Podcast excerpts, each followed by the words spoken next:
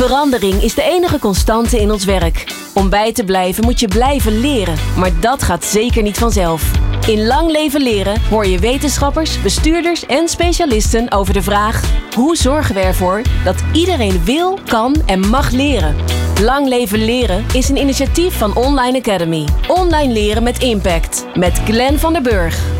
Tijdens de coronacrisis stond het water bij zorgprofessionals tot aan de lippen. En soms eroverheen. Al lijkt die crisis nu onder controle, de problemen in de zorg zijn nog niet opgelost.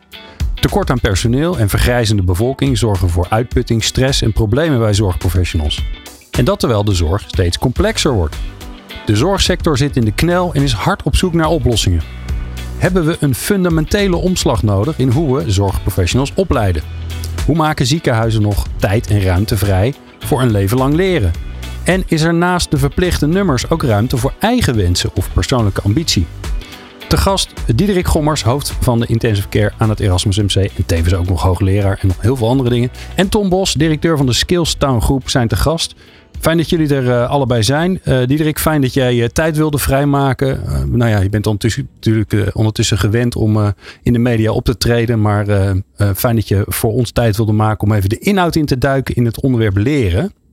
Ja, belangrijk. En, ja, en nou ja, we, we, we hoorden hem al even langskomen. Hè? De, de zorg is natuurlijk ook nou ja, vaak ook terecht geprotocoleerd en wordt in de gaten gehouden. Zo geldt natuurlijk ook dat jij in de gaten gehouden wordt of jij alles wel naar eer en geweten doet en of je niet ondertussen betaald wordt voor allerlei dingen. En dat vond je ook belangrijk om dat te melden in deze, in deze podcast. Want jij doet belangeloos mee, waarvoor enorme dank natuurlijk. Ja, graag gedaan. Hey, um, ja, we vinden het leuk om eerst even in te zoomen op jouzelf. Hoe leer jij zelf? Nou, um, door veel reflectie. Dus uh, belangrijk is ook dat je het aan mensen vraagt. He, wij worden heel als opleider. Um, worden we altijd gevraagd om feedback te geven aan jonge artsen in opleiding uh, of aan verpleegkundigen in opleiding. En dan het allerbelangrijkste is ook dat je afsluit van heb je nog iets mee te geven aan mij? Zitten er bij mij nog oh, verbeterpunten ja. en uh, dingen die ik anders zou moeten doen? En dat is toch wel mooi om te zien, want ik ben dan het afdelingshoofd, dus je moet er echt wel vriendelijk naar vragen. uh, de vraag is altijd of je eerlijk antwoord krijgt, maar meestal, ik vind bij de jonge collega's, die zijn meer gewend om feedback te geven. En, en ik vind dat heel fijn eigenlijk als ze dat doen. En hoe zorg jij er nou voor? Want je gaf het al even aan, er zit natuurlijk altijd hiërarchie in. En dat zorgt dat mensen misschien niet even eerlijk uh, zullen zijn als dat ze naar, naar hun partner of hun uh, naaste collega zullen zijn. Hoe, hoe, hoe zorg jij ervoor dat het, dat het wel komt? Wat doe je daarvoor? Nou, door het te benoemen. Dus door eigenlijk gewoon te zeggen: ik begrijp hè, door dat ik je baas ben. Of dat ik, maar je, hè, bedoel, de, dus het echt al benoemen van, van de eventuele barrière. En dat helpt vaak dat mensen dan toch eerlijker gaan spreken. Uh, en, en nou ja, dat zijn belangrijke dingen. Dus zorg voor een veilige omgeving um, voor, voor die uh, medewerker. Ja. Heb jij het gevoel, uh, ja dank je. Heb jij het gevoel direct dat dat, uh, dat dat gebruikelijk is in de ziekenhuiswereld ook? Dat, die, dat uh, artsen en afdelingshoofden openstaan voor dergelijke feedback? Ja, ik denk het te, heden ten dagen absoluut. Je merkt het, dat het veel aandacht heeft. Ook in onze cultuur van het ziekenhuis zouden sommige plekken nog best wel ouderwets kunnen zijn. Maar het heeft echt de aandacht uh, de laatste jaren uh, van de opleiders. En dat zie je dan eigenlijk ook doorcijpelen naar de raad van bestuur. Dus het is echt belangrijk in je cultuur. En ik weet ook dat de inspectie bij eventuele calamiteiten of uh, ernstige gebeurtenissen, dat ze uiteindelijk daar ook op letten. Hoe is de cultuur? Hoe is de aanspreken? Kun je feedback geven? Hoe is de onder, onderlinge ja. verhouding? Dat zijn echt wel belangrijke aspecten heden ten dagen. Nou, dat is mooi, ja. Uh, we, we, kijken natuurlijk naar jou en ondertussen ben jij, dat is natuurlijk wel grappig dat je, dat je als uh, hoofd van een intensive care ineens een halve bekende Nederlander, of eigenlijk sterker nog een hele bekende Nederlander bent geworden. Um, hoe, hoe, was jij als leerling vroeger? Wat, hoe typeer je jezelf als, uh, als, als jonge Diederik Gommers? Um, nou, ik was wel een beetje ongeduldig. Uh, ik ben iets, iets wat snel verveeld. Maar ik vind uitdagingen, vooral als ik nog niet precies weet. Hè, dus dingen nieuw willen leren. Ja, dat is voor mij echt wel. Dat was wel de uitdaging. Dus dan liep ik voorop. Uh, en ik was ook niet te beroerd om langer te blijven of hard te werken. Dat heb ik nooit gehad. Uh. Ja. En ik kan me voorstellen dat mensen die van buitenaf naar jou kijken denken. Nou, het zal wel beste jongetje van de klas zijn geweest. Altijd de hoogste cijfers. Uh, uh, al iemand die extra opdrachten en zo zelfs al hebben gekregen. Is dat iets wat past of juist niet? Nee, juist niet. ik was echt een zesjesman. En oh, ik had echt drie keer herhalingen. Want dan had ik de eerste twee of drie keer gewoon niet gestudeerd. Dus dan deed ik echt de laatste herkansing. Ik liet het altijd op het laatste aankomen. En ik, ik ben echt iemand van de deadlines. En dat dan nog net overheen gaan. En een zes is, uh, is voldoende. Ja. Hey, um, ja, we kunnen ons denk ik, we denken volgens mij dat we ons kunnen voorstellen hoe, hoe jouw werk er als hoofd van een IC uh, er eigenlijk uitziet. Maar neem ons eens mee in een, in een dag als, nou ja, laten we zeggen, uh, gisteren. Ja, bij mij is het heel afhankelijk van wat voor werkweek ik heb. Want uh, ik heb weken dat ik kliniek doe. En belangrijk bij ons is dat we tegen elkaar hebben, of met elkaar hebben afgesproken dat je dan echt een heel blok doet. Dus maandag tot en met vrijdag heb je een kliniekweek, zodat we de continuïteit van zorg kunnen waarborgen. Zodat je iedere dag in die week diezelfde patiënten ziet. Um, en ik heb weken dat het administratie is. Dus vorige week had ik een kliniekweek. Dan begin ik om kwart voor acht. En dan hebben we eerst met de verpleegkundige de, de ochtendstart. Samen met de artsassistenten. Uh, daarna gaan wij de patiënten zien. En dan hebben we rond één uur een multidisciplinair overleg. Uh, waar de insturende specialisten, de microbioloog, maar ook de verpleegkundige aansluiten. En om vier uur komt de avondploeg. En dan dragen wij zeg maar over over oh, wat, de, wat, wat het beleid is van die dag en waar zij in hun dienst op moeten letten. Terwijl een administratiedag voor mij ziet er heel anders uit. Dan, hè, dan word ik geregeerd door mijn agenda, heb ik verschillende afspraken, um, maar ook wel leuke dingen over onderzoek of over toestand. Ja, ik ben niet zo'n vergaderman. Oh, ja. uh, Dat begint mij op een gegeven moment een beetje te vervelen als het niet snel genoeg gaat.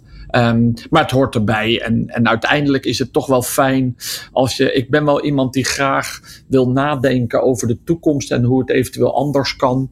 Ja, dan is het ook wel fijn dat je aan de knoppen mag draaien. Ja. En hoe is die balans tussen die twee? Dus als je daar, als je daar percentage aan moet geven, dat hoor je natuurlijk vaak terug in de zorg, hè, dat de, de, de administratiedruk eigenlijk te groot is. Hoe zit het bij jou? Ja, bij mij is die ook, ook wel groter. Ik denk dat ik ongeveer 40% kliniek doe en 60% management en, uh, en onderzoek en onderwijs. Oh ja. En zou je willen dat dat anders is of is het eigenlijk wel prima? Nou, die kliniek is ook echt wel leuk. Uh, het vergaderen. Ik ben nu wel echt wel bezig om te kijken van luister eens, ik heb toch nog te weinig tijd om gewoon even niks te doen of even te kletsen om, om na te denken. Ik, ik heb het oh idee dat ik mezelf soms voorbij loop en dat ik niet af en toe stilval. Ja. En als je over de toekomst wil nadenken of als je kritisch genoeg wil zijn op de dingen die daar iedere dag aan het doen zijn, dan moet je ook af en toe stilvallen. Ja, oh ja. En nou, nou hoorde ik je in het begin zeggen, Diederik, ook van eh, eh, ik als opleider, en, en, en, ik hoor je dat nu net ook als taak benoemen. Eh, ja, ik ben een beetje een leek in het zorgvak, zeg maar. Wat, uh, wat houdt dat in? Hoe, hoe vullen jullie die rollen in? Ja, wij, Officieel hebben we een opleider, dat ben ik niet meer. Dat ben ik in het verleden geweest. Okay. Maar als opleidingsgroep, hè, we zijn met 25 intensivisten, ja. ben je allemaal onderdeel aan de opleiding, omdat er artsassistenten met jou meelopen. Ah, zo. Uh, ja. En dan wil je ze ook het vak leren. Dus dan ben je onderdeel van de opleidingsgroep. Ja, ja. Ja, een soort meestergezelachtig uh, ja, idee, zeg ja, maar. Ja. ja. Mooi. Oh ja. Hey, nou, laten we even de, de switch maken naar, uh, van jou als individu naar, uh, naar de, de zorg. Dat is nogal, uh, dat is nogal een grote, grote groep waar we het dan over hebben. Wat is, wat is de grootste uitdaging binnen de zorg? Is dat nog steeds het tekort aan personeel? Ja, ja absoluut. En, en, en dat was eigenlijk al voor de COVID. Hè, dat zagen we eigenlijk al aankomen. Ehm, en dat we liepen al ehm, op ons standvlees, als ik heel eerlijk ben. Dus we liepen eigenlijk alle gaten al dicht. Dus er vielen veel OK's uit, omdat er net te weinig personeel was. Of de, de patiënten konden niet door van de IC naar de afdeling, omdat er tekorten waren op de afdeling. Maar dus ook op de intensive care. Maar ook van patiënten ontslagen uit het ziekenhuis. Dat er dan weer te weinig patiënt, of, uh, zorgpersoneel in de thuiszorg of in verpleeghuizen. Dus die hele capaciteit stond al, staat eigenlijk al langere tijd onder druk. Alleen dat is heel zichtbaar geworden in de, in de COVID-tijd. Eh. Heb je een idee wat de oorzaak daarvan is? Ik ben zo benieuwd van, ja, ik, ik snap, er zijn überhaupt weinig mensen natuurlijk op de arbeidsmarkt. Maar heb je een indruk waarom het juist in de zorg zo nijpend is?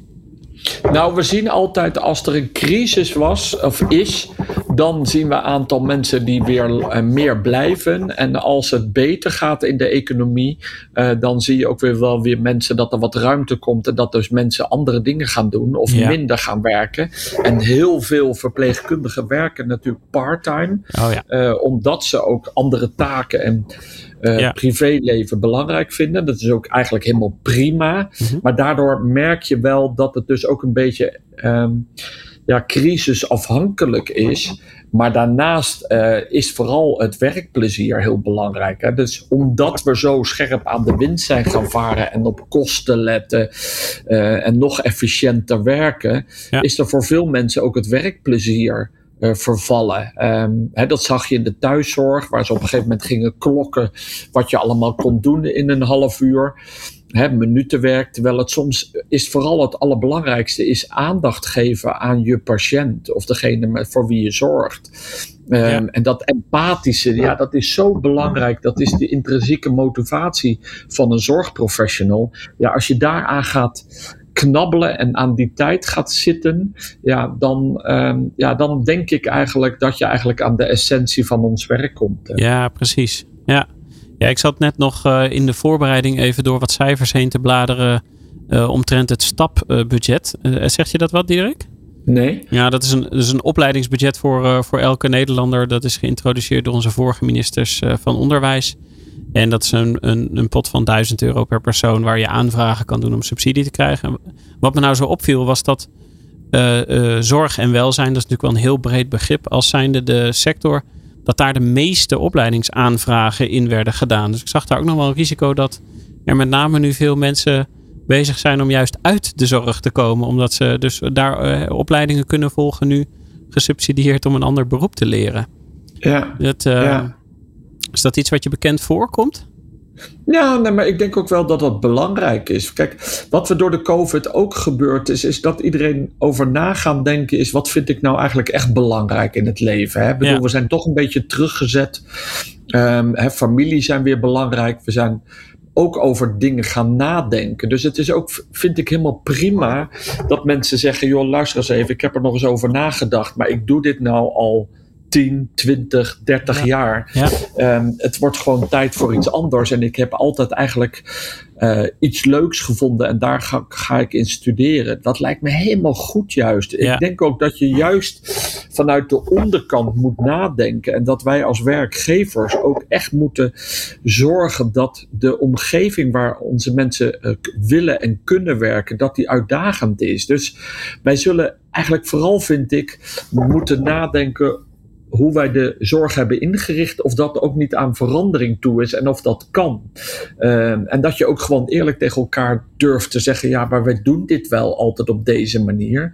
Maar wat nou als we het gewoon helemaal anders gaan doen? Ja. En in die fase zitten we wel. We zijn in de zorg vaak wel heel conservatief. Als ik voor mijn intensive care praat, wij doen al 25, 30 jaar op precies dezelfde manier leveren wij die zorg. Hè. Dan zitten we één verpleegkundige zit s'avonds en s'nachts naar twee patiënten in de gaten te houden. Ja. Maar de vraag is, moet dat allemaal nog? Maar we hebben het op een gegeven moment zo ingericht. En ik begrijp ook wel, als je het dan zo ingericht hebt, dat dat moeilijk te veranderen is. Maar we hebben ook nooit die behoefte gehad om het te veranderen.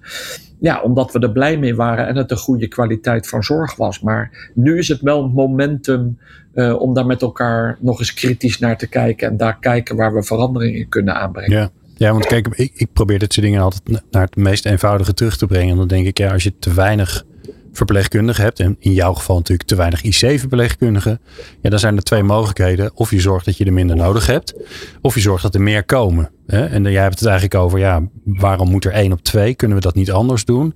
Aan de andere kant ben ik ook wel benieuwd, hoe word je een IC-verpleegkundige? Dus kun je ons als leken even door die stappen heen helpen van, nou ja, laten we zeggen, uh, je komt van de, van de HAVO of de VWO of van de, van de MAVO af. En je gaat vervolgens welk opleidingstraject ga je dan wel niet in? Ja, hoe die traject allemaal precies heten, dat moet ik je schuldig blijven. Maar je wordt eerst algemene verpleegkundige. Ja, ja. Uh, HBOV en afhankelijk van ja, ja, HBOV of MBOV. En uiteindelijk is het de bedoeling dat je dan één à twee jaar ervaring hebt. En dat je je dan nog super gaat specialiseren voor de intensive care. En dat duurt, als ik het goed zeg, 18 maanden. Um, en dan kun je aan de slag als uh, intensive care verpleegkundige. Ja, dus even snel opgeteld. Hè. Mijn dochter doet toevallig HBOV, dus dat is vier jaar. Ja. Dan twee jaar werken, snap ik. En dan nog 18 maanden. Dus vier jaar plus 18 maanden. Dan ben je uh, vijf en een half jaar ben je, uh, aan het opleiden. En dan ben je IC-verpleegkundige. Dus stel je voor dat je vandaag een probleem hebt. ja, dat was natuurlijk een beetje mijn vraag. Zo van, we hebben nu COVID gehad. Uh, een jaartje ongeveer de tijd gehad om, om die tekorten misschien uh, ietsje in te dammen, zeg maar. Maar dat gaat natuurlijk niet lukken als het uh, vijf jaar duurt om iemand geschikt te krijgen. Ja. Nee. Ja. Nee, maar daarom is het ook zo belangrijk. Hè? Want dat is natuurlijk vanuit de buitenwereld zegt iedereen... ja, je moet gewoon even meer mensen opleiden. Ja, maar ja, dat ja, ja is precies. Het is heel makkelijk. Maar dat is het natuurlijk niet. Maar ik vind het eigenlijk het allerbelangrijkste is... Um, hoe, want je kunt je veel beter kijken waarom gaan die mensen de zorg uit? Waarom ja. lukt het zo moeilijk om, om, nieuwe mensen te krijgen voor de opleiding? En, en dan moet je eigenlijk teruggaan. En dat, zijn we, dat proces zijn we nu ook aan het door. Uh, bespreken met die verpleegkundigen. Je moet echt weer terug met elkaar dus zeggen van luister eens, wat geeft nou jou eigenlijk je echte werkplezier? Ja. Wat wil je behouden en wat zou je eventueel kunnen afstaan? Uh, hè, wat zouden anderen kunnen doen? En dat je ook gaat nadenken dat je eventueel met een ander team gaat werken. We hebben het nu heel erg gericht dat die verpleegkundige alles doet. Maar je kan natuurlijk ook voorstellen dat je zegt, nou, maar er komen een aantal mensen om die verpleegkundige heen. En bepaalde taken ja. blijft ze vooral zelf doen, omdat ze dat, nou ja, dat is haar werk. En dat vindt ze ook de aantrekkingskracht van haar werk. Maar andere taken zou je eventueel kunnen aan anderen kunnen besteden. En dan zie je het meer als team. En ik denk eigenlijk dat we dat meer moeten benaderen. Maar je moet dan eigenlijk ook nog het echte gesprek voeren met de jonge mensen die zeggen, ja, maar wil ik dat eigenlijk wel? Want dat is een beetje wat wij in, de, in het verleden zagen. Dan, wat je net zegt, hè, dan was je 18, dan kwam je van de HAVO of VWO af, ging je verpleegkundige doen, ben je IC-verpleegkundige. Nou, dat ben je dan al zo rond je 25ste. En die mensen die werden dan binnen een jaar senior verpleegkundige vanaf hun 26ste. En dan bleven ze werken tot hun 66ste, 67ste in hetzelfde ja. vak. Ja, ja, ja. Dat, dat is einde, dat, einde carrière. Tenminste, je carrièrepad eindigt op je 26ste dan. Ja. Dan ben je senior dat, geworden. Ja. Ja. ja, en dat is niet wat je bij de jeugd ziet. Hè. Die ziet er nu heel anders, die kijken nu heel anders naar werk. Um, hè, heel belangrijk is werk privé. Uh, en dat is bij een verpleegkundige op de IC ook al lastig. Hè, want je moet ook Ja. meedraaien in de avond- en nachtdiensten. Heeft veel impact op je privéleven. Nou, al die aspecten, dat moeten we toch met elkaar bekijken. Hoe blijven wij aantrekkelijk voor de jonge mensen? En, en moeten we dus ook niet bepaalde functies veranderen, omdat jongere mensen bepaalde dingen liever niet doen, maar wel juist meer geïnteresseerd zijn in techniek of innovaties, die Ja. er natuurlijk ook zijn op de intensive care. Diederik, je noemde even net die taken. Hè? Dus eigenlijk dat slimmer organiseren rondom ja, wat is nou het werk eigenlijk en hoe kunnen we dat nou in stukjes knippen.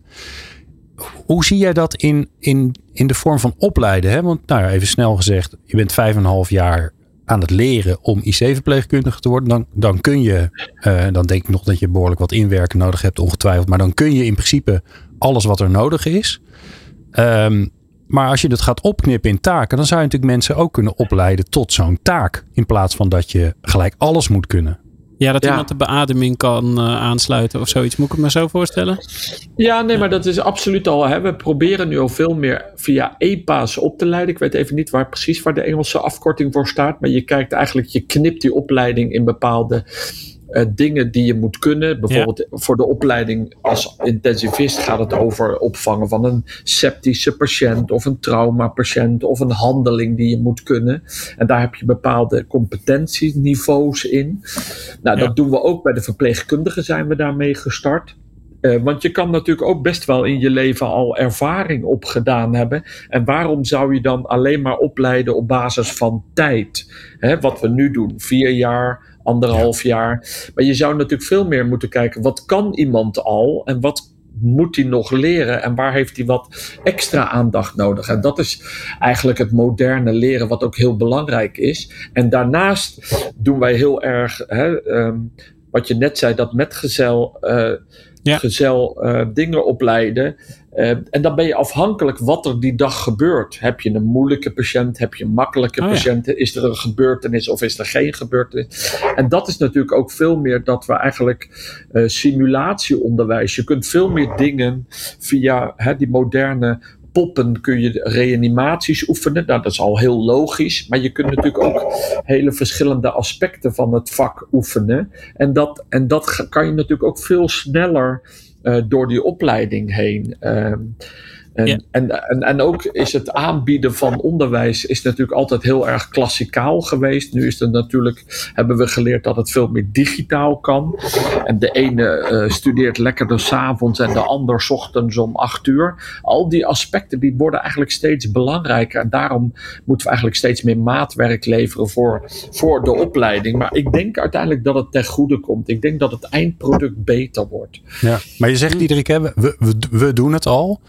Um, waar gebeurt het dan al? Want ik denk dat als je kijkt naar nou ja, zeg maar hoe mensen traditioneel opgeleid worden tot verpleegkundige of tot IC-arts, die wegen zijn nog redelijk hetzelfde. Um, je moet natuurlijk ook ja, je wil natuurlijk ook dat mensen echt goed competent zijn. Want dat gaat natuurlijk om leven en dood. Dus we, we kunnen niet uh, zeggen van nou, uh, je kan het een beetje, doe, probeer het maar eens een keer uit.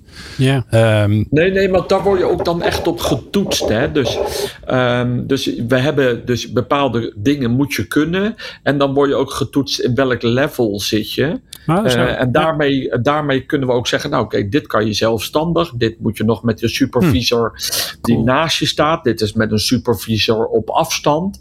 Dus dat anders opleiden, dat doen we al zeker voor de artsenopleiding of medisch specialistenopleiding. Maar dat is nu ook voor de verpleegkundige opleiding. Ja, en ik denk dat dat heel snel nu verspreid wordt. Ik heb geen precies kennis hoe dat in de landen gebeurt, maar dit is echt wel het moderne opleiden. En daarmee kan je ook sneller opleiden, omdat mensen ook vaak al ervaring hebben in of ander werk of ja. als verpleegkundige.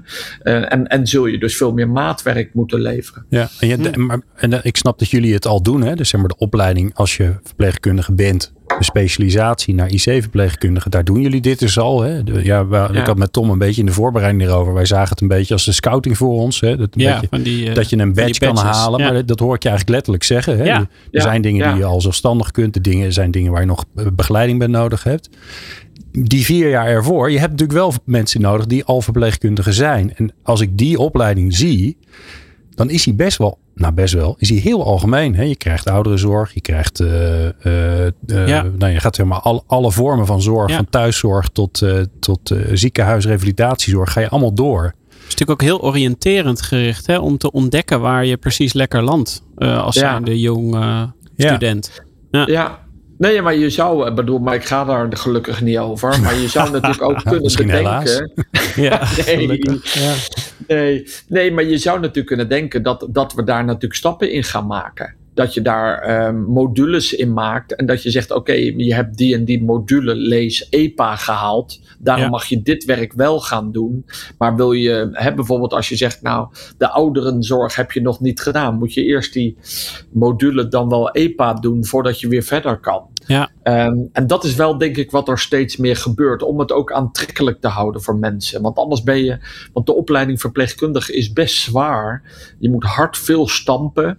Het, niveau, verschil tussen artsen en verpleegkundigen in kennisniveau. Sommige dingen zijn hè, de fysiologie en dingen zijn best wel op hetzelfde niveau of benaderen elkaar. Dus het is ook echt wel pittig.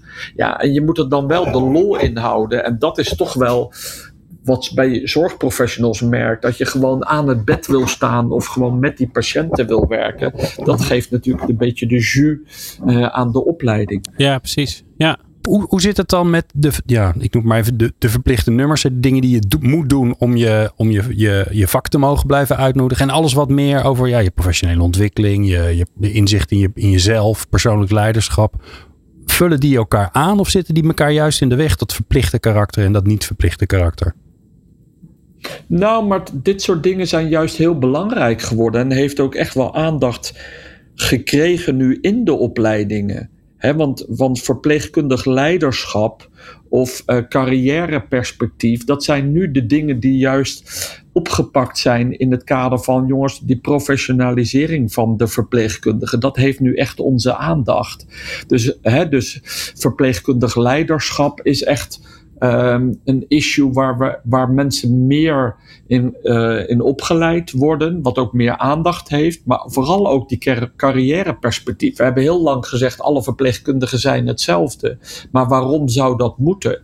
Uh, en je wil dus eigenlijk vooral dat mensen zich kunnen verder subspecialiseren. Hè? Dat zijn verschillende opleidingen, maar ook wel in het management. En ja. juist omdat dit soort dingen juist zo belangrijk zijn.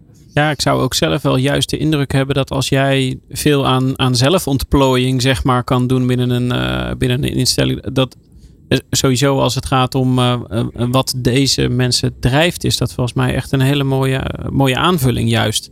Ik kan me toch best wel voorstellen ik hoor dat wel eens van een uh, verpleegkundige uit, uh, uit de privéomgeving die wel spreken van ja, je moet toch wel heel veel verplichte nummertjes ook door en herhaalnummertjes. En eh, dat is niet per se IC specifiek natuurlijk, maar uh, ja, de, het is best moeilijk volgens mij om in de zorg aan toe te komen. Om dan te zeggen, nou ik ga eens voor mezelf hè, me als leider ontwikkelen. Of ik ga me op, op, op communicatie of ik noem maar wat, persoonlijke ontwikkeling ga ik mezelf ontwikkelen. Het is best moeilijk om, ja, dat... om in te passen denk ik. Ja, zeker dat het moeilijk is, maar dat is, vind ik wel echt een, um, een opdracht van jouw leidinggevende. Ja. He, dat je dus meer in je jaargesprek het gesprek aangaat. Uh, en dat je juist dit soort dingen benoemt. En dat je dus ook dingen ziet bij iemand. En dat, maar dat Precies. je dan ook de mogelijkheden schept. He, dat je ziet dat je zegt van luister eens, ik zie aan je of ik merk aan je dat je he, bepaalde dingen regelt.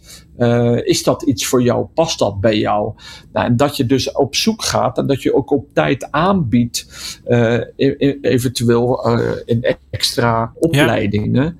Ja. Om die mensen enthousiast te houden. Want dat is denk ik waar we een beetje lui in geweest zijn. We hadden natuurlijk, waren blij dat we veel verpleegkundigen hadden. Dat was altijd een krapte model. Ja, dan wilde je nog niet zeggen van luister eens, ik ga jou bepaalde opleidingen doen. Want dan hebben we nog minder mensen Precies. op de werkvloer. Ja. Maar dat is denk ik een negatief gedachtegang. Ik denk juist dat je moet stimuleren dat er carrièreperspectieven zijn, maar dat je ook mensen stimuleert om dingen te doen, om, om ze enthousiast te houden. En dan word je, denk ik, als werkgever meer uh, uh, positief uh, feedback krijg je dan. En dat vertaalt zich dan dat, denk ik, mensen bij jou willen komen werken, omdat Precies. je er juist aandacht voor hebt. Ja, heel mooi. Ik denk inderdaad ook dat het ongeveer, dat het ongeveer zo werkt. Ja, dat er gewoon een soort versterkende. Uh, versterkend mechanisme in zit als je mensen die ruimte geeft. En ja. Ja, het is, je zegt terecht van dat is iets met de leidinggevende natuurlijk. En daar ligt natuurlijk wel de, een enorme uitdaging, denk ik inderdaad. Want als je naar je planning zit te kijken en je denkt, nou, eentje naar een opleiding, eentje dit, eentje dat. Ja, dan nou, kan je niet even die opleiding een poosje opschuiven of toch even een dagje minder. Of, het is natuurlijk wel een hele makkelijke om juist op in te teren als je, als je planningsproblemen hebt. Ja, waar als ja. dit waarschijnlijk op lange termijn juist je problemen gaat oplossen, inderdaad. Ja. ja. En hoe doe jij dat dan, Diederik? Zieken, nou, we merken ook wel in ziekenhuizen dat we heel veel geïnvesteerd hebben in het hoger management. Ik heb allerlei oh, cursussen al gedaan. We hebben nu tien jaar afdelingshoofd. Maar we komen er nu achter dat de direct leidinggevende van de verpleegkundige, uh, dat we daar eigenlijk te weinig hebben geïnvesteerd. En dat zijn eigenlijk de mensen die deze mensen enthousiast moeten houden, maar ook goede werk-privé-balans, het juiste gesprek, um, hè, um, een, een, een weerwoord, maar ook wel een beetje feedback geven, maar ook uh, aanbieden van uh, opleidingsmogelijkheden. En we zien nu dat we eigenlijk een inhaalslag. We gaan nu echt veel meer investeren. We noemen het lager management. Klinkt een beetje onvriendelijk, vind, vind ik. Maar het is vooral de teammanagement, dus de direct leidinggevende van verpleegkundigen op de werkvloer. Ja. en Diederik, hoe, hoe doe jij dat zelf in je team? Want je zegt ja, het is eigenlijk aan de leidinggevende om te zorgen dat hij ruimte creëert, zodat mensen hè, dus niet zeggen ja, je hebt zelf de verantwoordelijkheid om. Maar om te zeggen, nee, ik vind het en belangrijk. En ik ga je helpen om ruimte te creëren, zodat je tijd hebt om jezelf te ontwikkelen. Uh, daar komt natuurlijk ook nog eens een keer bij. Dat is ook zo'n catch-22 volgens mij. Dit, als je meer, meer mensen het vak in wil krijgen, dan zul je ze ook moeten begeleiden. Moet je stageplekken hebben. Nou, daar is volgens mij ook uh, uh, altijd een beetje een tekort aan. Hoe zorg jij er dan voor dat die ruimte er wel is? Nou, om dat ook echt met elkaar te bespreken en daar ruimte voor te maken. En, en ik, ik, ik ben niet zeg maar de direct leidinggevende van de verpleegkundige, maar ik zit wel in het managementteam waar dan de aansturing van de verpleegkundige zit. En daar hadden wij toevallig van de week in het managementteam ook, ja, we, we wilden weer meer mensen wilden de uh, eh, PA-opleiding gaan doen, uh, uh, physician assistant. Hè, dus oh meer verpleegkundigen die richting artsentaken. Ja, ja, maar we hebben het te weinig weinig verpleegkundigen moeten we dat wel doen. Ja, toen oh zeiden we ook, ja, je moet dat juist blijven stimuleren. Want dat gaat, dat is belangrijk dat die sfeer, dat je laat zien als afdeling dat je wil investeren daarin. Ja. En, en bij de artsen doen we dat eigenlijk ook. We zien ook bij artsen dat ze na 10, 12 jaar dit vak doen, dat er bij sommigen uh, ja, een soort verveel, verveling ontstaat. Of dat het niet meer het vak is wat ze ooit bedacht hadden om te gaan doen. En als ik dat merk en als mensen dan aangeven dat ze meer management willen gaan doen of iets, ja, dan gaan we echt wel samen om de tafel te zitten en kijken we of er niet uh, dat ze dan een cursus kunnen gaan doen, ofwel een echte opleiding. Um, en, en dat is wat je wil stimuleren, zodat op het moment dat ze dan op je afdeling aan het werk zijn, dat ze uh, zoveel mogelijk gemotiveerd zijn. Ik denk dat je het, de motivatie uh, beter is op het moment dat je die mogelijkheden schept op je afdeling. Diederik, ik wil het ook nog even met je hebben over zij-instroom. Wat ik altijd mooi vind. Hè? Want dat, dat geeft eigenlijk aan dat het al in, in de term alleen al een soort bijpad is. Um, terwijl ik denk, ja, volgens mij is het, het potentieel aan zij-instroom is per definitie groter dan de, de instroom via de normale reguliere kanalen van jonge mensen. Want dat zijn er altijd beperkt. Zeker ja. aangezien we aan het vergrijzen zijn. Hoe, hoe kunnen we die zij-instroom beter laten aansluiten of, of sneller eigenlijk uh, ja, bij jullie aan het werk krijgen, zodat ze echt concrete dingen kunnen doen? Nou, een van de belangrijkste dingen is wat we daar straks al zeiden, dat je dan echt hè, die EPA-gericht opleiden. Hè? Dus echt goed kijkt naar competenties. Wat kan iemand al? Wat, wat heeft hij al in het verleden gedaan? Um, en ook hier weer merk je dat we toch heel erg conservatief zijn. Dus we vinden het lastig om, om maatwerk te leveren. En je merkt nu, doordat de tekorten zo groot worden, dat we nu pas eigenlijk gaan acteren, heb ik het idee. Dus um, in het verleden ging dit maar matig misschien wel slecht.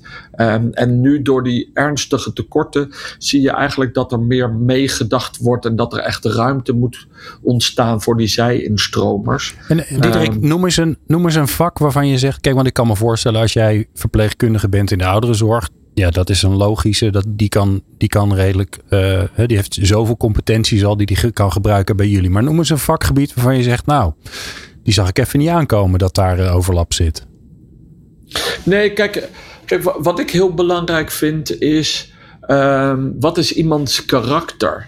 Hè, bedoel, wat wij natuurlijk in het verpleegkundig heel belangrijk vinden, maar ook in het artsenwereld en zorgprofessionals al, is of je empathisch bent. Hè, of je echt geïnteresseerd bent um, in je medemens. En natuurlijk is iedereen wel geïnteresseerd, maar de ene heeft dat meer dan ja. een ander.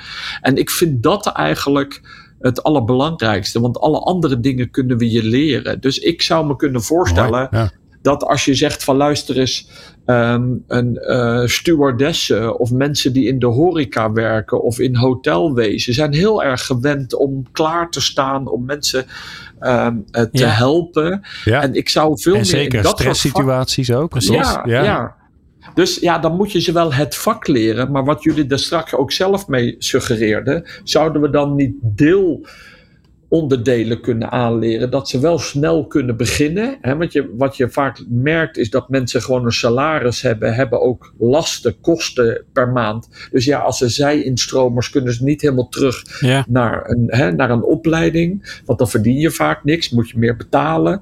Um, en, en dat betekent wel dat je eigenlijk snel weer aan het werk moet. Maar ja, dan zouden we wel meer in die richtingen moeten kunnen gaan denken. Wat voor werkzaamheden kan je snel leren en kan je daarna bijleren um, om, om zeg maar je verder te ontwikkelen. Maar ik denk die uh, empathische aspecten en dat zorgen voor, dat zijn wel hele belangrijke eigenschappen. Ja, meteen denken aan de communicatiesector ook. Hè, Waar volgens mij juist in de opleidingen een, een overschot is en waar net niet genoeg banen zijn. Dus dat zijn natuurlijk ook wel mensen die in ieder geval tenminste goed kunnen communiceren, maar misschien ook wel empathisch zijn. Ja. Ja. en Diederik, ik, ik hoor je allemaal dingen zeggen die, die heel erg aansluiten op uh, uh, nou ja, um, beelden die wij ook hebben, die wij terug zien komen in hè, manieren, nieuwe, moderne manieren van, van leren. Bij wie ligt dit nu? Hè? Want als ik jou hoor, dan denk ik, nou, dat komt wel goed. Hè? Dus er wordt goed over nagedacht. Uh, het in stukjes opknippen, mensen snel aan de gang. Uh, een beetje die, die traditionele paden doorbreken om, om meer snelheid te krijgen en je aan te passen. Wie hebben we nodig in die zorgsector om ervoor te zorgen dat, dat dit een vlucht gaat, gaat nemen? Nou, gewoon de mensen die erover gaan. Uh, en dat klinkt heel makkelijk, maar we moeten oppassen dat we niet heel erg gaan vergaderen en dat we zitten wachten voordat de minister of het ministerie gaat besluiten. Ja. Uh, en dan is er altijd weer geld nodig. Ja, tuurlijk is er geld nodig, maar je kunt je voorstellen dat de zorg zelf ook gewoon aan zet is. Dus wij binnen het Erasmus zijn gewoon bezig van jongens, luister even, we hebben verpleegkundigen nodig, we hebben OK-medewerkers, we hebben verpleegkundigen op de afdeling nodig. Die, die, die zullen we toch met, met uh, zo snel mogelijk moeten opleiden, maar ook in oplossingen denken. Dus, en, en dus proberen wij ook uh, regeltjes te veranderen of flexibel te zijn. Mensen duo-banen aanbieden. Dus hè, dat je op je IC kunt werken en op de eerste hulp of op de IC en op de ambulance. Al die dingen die zijn gewoon belangrijker geworden. Want anders lopen die mensen helemaal weg. Hè. Dan zeggen ze ja, als ik niet, ik wil wel op de ambulance, maar als jullie niet die combibaan aanbieden, dan ga ik gewoon naar de ambulance toe. Ja, ja dan ben je ze helemaal kwijt. Dus ik, ik vind ook echt dat wij sneller moeten reageren en, en moeten, moeten leveren. En dat is iets.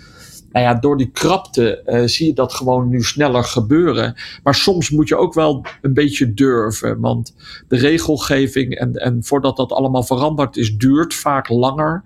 Ja, en dan is het fijn als je bij een grotere. Uh, organisatie werkt. En dat je dan zegt dat de raad van bestuur je steunt of mee wil ja, helpen. Precies. Ja, dus er is wel voldoende regelruimte in ieder geval voor jullie vrij te spelen om de boel wel alvast in beweging te zetten. Een soort van het goede voorbeeld te laten zien, begrijp ik. Ja, ja. en dat is ook wel mijn leermoment. Hè. Ik bedoel, ik heb uh, mooie dingen mogen doen in de COVID. Maar nu heb ik echt zoiets van: ja, dit, hè, dat tekort aan personeel, dat wisten we eigenlijk al. Nou, dat ga ik nu, voordat ik met pensioen uh, ben, hebben we hier een groot gedeelte van opgelost. Want we moeten gewoon anders gaan denken. En je moet dan ja, nu ook gewoon een beetje doorduwen. Dus mm. uh, hè, een beetje zorgen dat er wat, wat verandert. Niet blijven op je handen blijven zitten. Mooi. Hoeveel jaar is dat nog voordat je met pensioen gaat? dat duurt nog heel lang. nee, nog een jaartje of acht. Uh, oh, ja. Maar ik wil oh. misschien wel eerder. Dus uh, nee, nou ja, nee, nee, nee, nee, klaar Jawel, dat is gunstig dan, toch? Ja, ja, toch? Dan moeten we haast maken. Oh, dan is, hij, ja. dan is het doel eerder bereikt. Ja, oké. Dat is nu de maatstaf geworden wanneer ja. ja. met pensioen gaat. Ja. Diederik, je wil nog even naar de, naar de toekomst kijken. En dan specifiek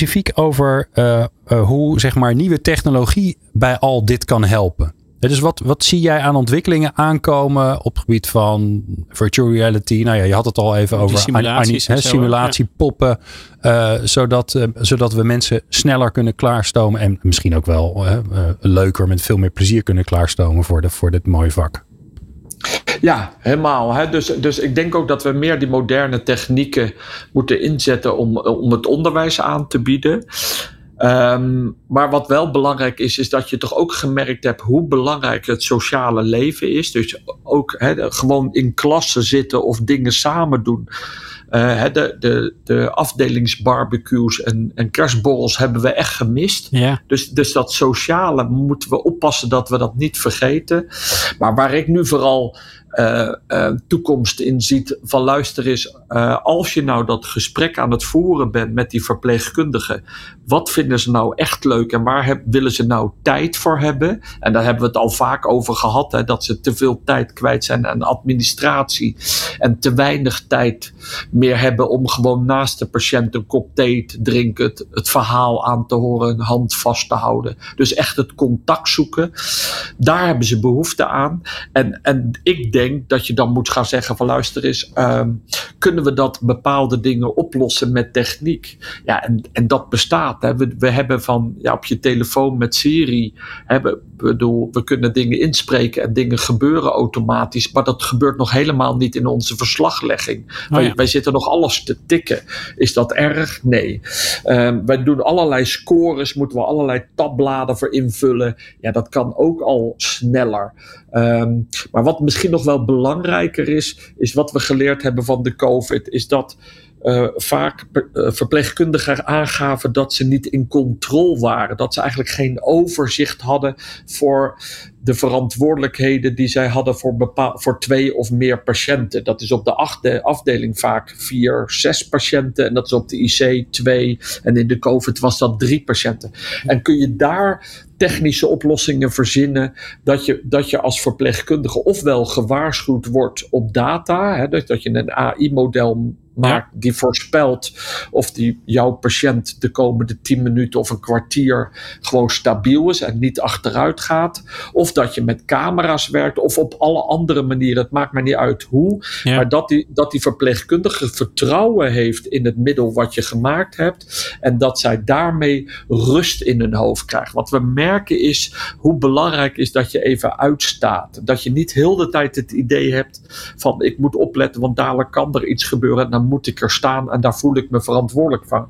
En dat uitstaan, dat merken we aan de jeugd met hun mobiel uh, en, en het slapen gaan. Dat merk je eigenlijk ook bij die uh, verpleegkundigen en zorgmedewerkers. Want dat is ook aan de artsenkant. Je, we moeten eigenlijk meer techniek gaan inzetten, zodat je het gevoel hebt: het is veilig als ik even mijn hoofd even uitzet, ja. leegmaak. Ja, en je zou zeggen, maar dat is natuurlijk fijn als je als van buiten, als buitenstaander uh, daarnaar kijkt, zou je denken, ja, um, ik heb me ooit laten vertellen dat uh, als je op die IC ligt, lig je minimaal aan twee apparaten en soms een zes. En daar komt allemaal ja. data uit.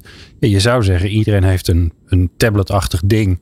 En daar kan je prima, prima op zien hoe het met iemand gaat. En daar stel je inderdaad op in wanneer de waarden uh, gevaarlijk gaan worden. En dan gaat het ding piepen en dan weet je waar je naartoe moet. Maar dat is er dus niet. Je moet nog, je moet echt aan die apparaten staan volgens mij nog. Nee, we hebben wel alarmen, maar dat is eigenlijk een beetje conservatief. Dat, hè, dan stel je grenzen in en als die grens er overheen of eronder is, dan gaat dat alarm piepje. Maar ja. dan word je alleen maar zenuwachtig ja. van. Hè? Dus ja. we krijgen heel veel alarmfatigue, hè, over vermoeidheid of Oh, vermoeidheid noemen we dat. Omdat iedere keer die alarmen afgaan. Ja, en dan moet je uh, naar dat apparaat toe, toch? Dan moet je op dat ja, apparaat dan kijken moet je wat er aan de hand uitzetten. Is. Ja. je, ja, en wat je eigenlijk wil is dat je eigenlijk, we hebben heel, precies zoals jij zegt, je ligt aan zoveel apparaten en er is al zoveel data uit het laboratorium en over CT-scans. Er is zoveel informatie van de patiënt op ieder moment, dat je zegt van luister eens, kan een computer niet meekijken, meerekenen en die voorspellingen beter doen, zodat er niet iedere keer een vals alarm afgaat, maar beter voorspelt wanneer er echt iets aan de hand is en wat Ja. je moet doen. En dat je daarmee meer rust creëert. Of dat je dus met minder personeel diezelfde kwaliteit en diezelfde zorg kan leveren. Ja. Maar vooral, ik zat al te bedenken, bijvoorbeeld s'nachts, nachtdiensten zijn vervelend om te doen. Ja, hoe mooi zou het zijn dat je de computer mee laat kijken, al of niet een, een soort uh, control unit bouwt waarmee ze met camera's ook kunnen kijken. En dat er meer verpleegkundigen af en toe hazenslaapjes kunnen doen. Ja. Um, zodat die diensten gewoon minder zwaar wordt. En je piept ze wel op, of je belt ze wel als er bij unit uh, box 13 ergens iemand naar binnen moet. Uh, Ja. nou, dat soort dingen, nou, dat staat eigenlijk allemaal nog in de kinderschoenen, maar die kant moeten we op. We moeten alleen oppassen dat dan nog steeds het werkplezier behouden blijft. Want we moeten Ja. oppassen dat we niet dingen zo uh, afstandelijk maken dat het eigenlijk onmenselijke zorg wordt. Want dat hebben we in de COVID ook geleerd. Hè. In die eerste crisis, dat mensen niet bij hun ouders of hun partner die op Ja. de intensive care en dat die mensen alleen dood gegaan Ja. zijn. Ja, dat, dat is zo onmenselijk. Dat mogen we echt nooit meer doen. eh. Ik zie ook meteen zo'n betreft. zo'n bewaker voor me die dan in een ruimte zit met twintig schermen te Ja. kijken van eh, Ja. druk even op een paar knoppen als er een alarm gaat. Zeg maar, Maar aan de andere kant, hè, Tom, en ik ben benieuwd hoe. hoe kijk, wij zijn buitenstaanders in de zorg. fijn. Wat, wat jij nu vertelt, hè, en ik, ik, heb, ik schets het zelf even, want dat komt gewoon letterlijk uit een ziekenhuisserie. Daar zie ik allemaal mensen met een iPadje rondlopen. Dus ik denk, nou, zo zal het wel gaan. Nou, dat is natuurlijk niet zo, dat weet ik ook wel. ja. Maar ehm, d- dat, het, dat het nog een wens is, dat het nog een droom is, eigenlijk, van jou, Diederik. Dat vind ik eigenlijk best wel shocking. Want volgens mij kan het allemaal. Volgens mij is het allemaal niet heel ingewikkeld. Volgens mij moet hè, het, natuurlijk moet het altijd kloppen, want het gaat om leven en dood. Ja. Lijkt me geen rocket science.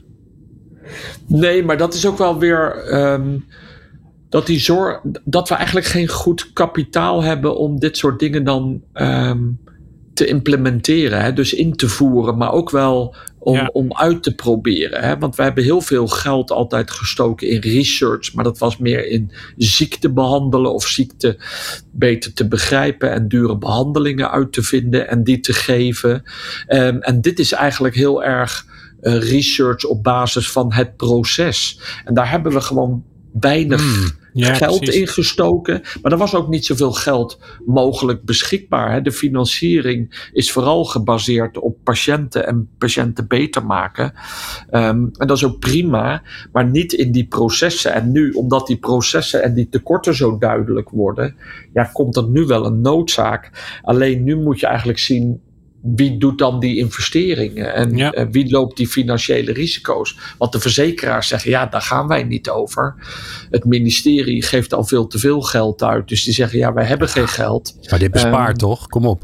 Dat kan iedereen begrijpen. Dit bespaart. Dit lost een enorm Jawel, maar dan moet je op. uiteindelijk moet je ook durven investeren. Dus Ja, daar, ja. hè, je, er is echt wel, echt wel geld nodig. En je merkt hoe moeilijk het nu is eh, voor het kabinet om geld vrij te maken. Tuurlijk Ja. moet het, maar ja, nou ja, je merkt dat er veel geld is. ehm, maar dan is het veel in het bedrijfsleven en dan ontwikkelingen. Maar dan merk je ook gelijk weer, dan moet er ook echt aan verdiend. En dan zijn het weer investeringen. Ja. Ja, Ja, en, dat, ja. en dat is weer lastig op dit moment, want er is niet zoveel eh, investeringsruimte eh, bij de ziekenhuizen. En dan is het de overheid in ICT. En dan denkt iedereen, oh god, Ja, daar ga ik, ja, maar, daar ga ik mijn vingers niet aan branden. Hè? ja, maar dat, ja. ja. dat zijn natuurlijk wel de, de, de uitdagingen.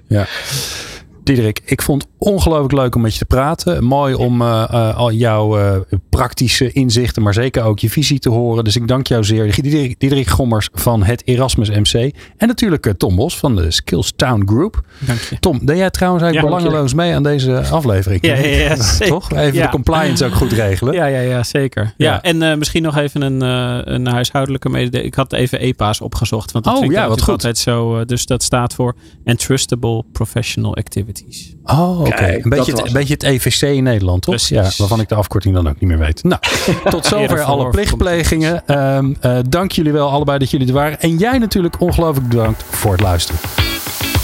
Bedankt voor het luisteren naar Lang Leven Leren. Een initiatief van Online Academy. Meer afleveringen vind je in jouw favoriete podcast-app.